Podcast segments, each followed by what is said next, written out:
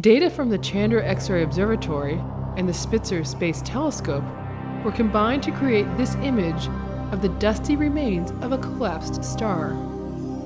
This object, known as G54.1 plus 0.3, is a supernova remnant some 20,000 light years from Earth. The white object near the center of the image is a dense, rapidly rotating neutron star called a pulsar that was left behind after the star collapsed.